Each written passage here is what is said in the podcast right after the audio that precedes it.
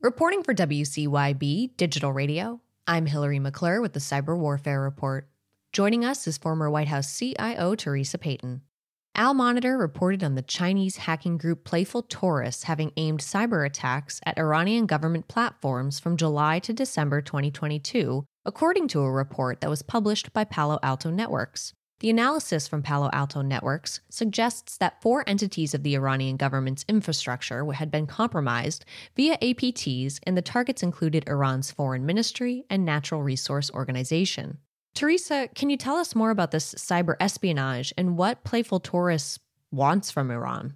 Global warfare and global economies make for very strange bedfellows and you know enemies, frenemies and friends. So it's very interesting because you have the Chinese hacking group Playful Taurus, they had cyber attacks that were targeted at Iranian government platforms. Now, what's interesting about that is China and Iran also need each other. And so there have been some strange alliances recently between, you know, China and Iran, Iran and Russia, Russia and China. So they've all have kind of needed each other on a couple of different levels, both the cyber game, their economies, trading information back and forth, but also they have, you know, kind of common elements of things that they're trying to accomplish for their countries. What's interesting is there were four entities of the Iranian government's infrastructure that were actually compromised. And they basically used an advanced persistent threat approach. And it appears that it was mostly to mine sensitive data. So that's typically the digital fingerprints of Chinese hacking groups are typically more around economic espionage, political espionage. You know, sometimes they dabble in sort of the cybercrime identity theft, but typically it's more around sensitive data. This part is really interesting understanding, you know, China wants to be kind of a global power in developing silicon chips, batteries for electric cars and things like that. One of the targets Iran's Foreign Ministry and Natural Resource Organization. So these are findings from Palo Alto's networks, their threat intelligence team called Unit 42. So isn't that interesting? And they want to be an economic powerhouse in certain things. And so what did they target in Iran? One of the areas they targeted was their foreign ministry and natural resource organization. These types of attacks are typically carried out by governments. So you mentioned bedfellows. I guess, do you think Playful Taurus was hired by China? Well, China consistently denies that there is any nefarious cyber activity going on that is sanctioned by them. So there's always plausible deniability here. What's interesting is that, you know, in this particular research report, so this is not from Department of Justice. This is not a, hey, this is the US government law enforcement agency saying things about China.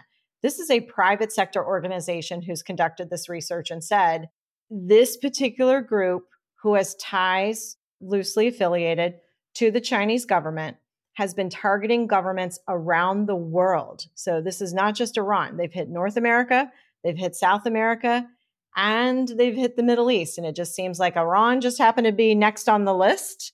And their typical mode of operation is political and economic espionage. What do we know about the malware called Turian? I hope I'm pronouncing that correctly, and others like it.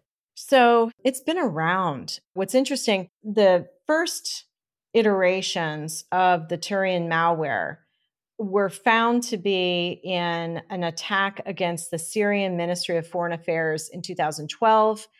And there was another variant of it seen in 2013 attacking the US State Department. And what's interesting is there are some loose affiliations to investigations around companies and government agencies around the globe who said, We've seen intrusions, we've seen information potentially looked at. And so there's kind of this network of the malware and the operatives who seem to be behind this.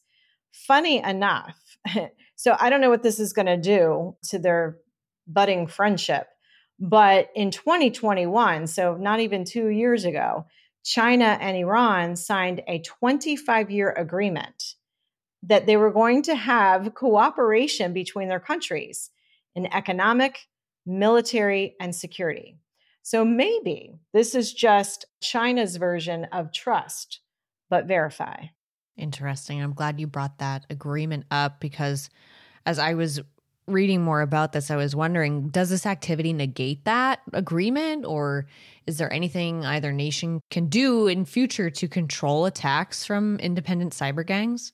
I mean, who knows? Iran may have actually let them in unknowingly. So, as part of this cooperative agreement, did they share information? Did they set up a joint task force? Did they visit each other's government locations and in the process unknowingly um, give enough intel for these operatives to gain a foothold. But, you know, if I were Iran, I'd be like, what kind of friend are you spying on me?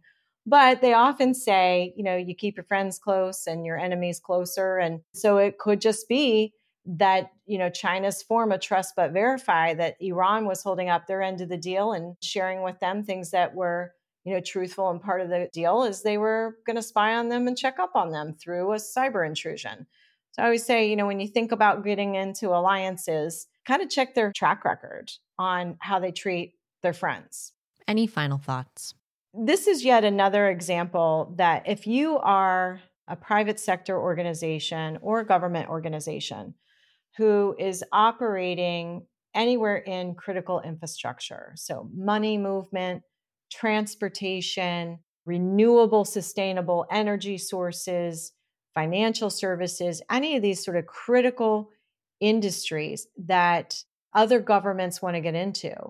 Be on notice that not only are you going to be dealing with cyber criminal syndicates, but you could potentially be dealing with nation state operatives who either have intelligence training or military training who could also come after you. And no target is too small and too insignificant. If you are somehow tied to something important in that industry, you may be the door they use to get into the ecosystem. Joining me was former White House CIO Teresa Payton. Reporting for WCYB Digital Radio, I'm Hillary McClure.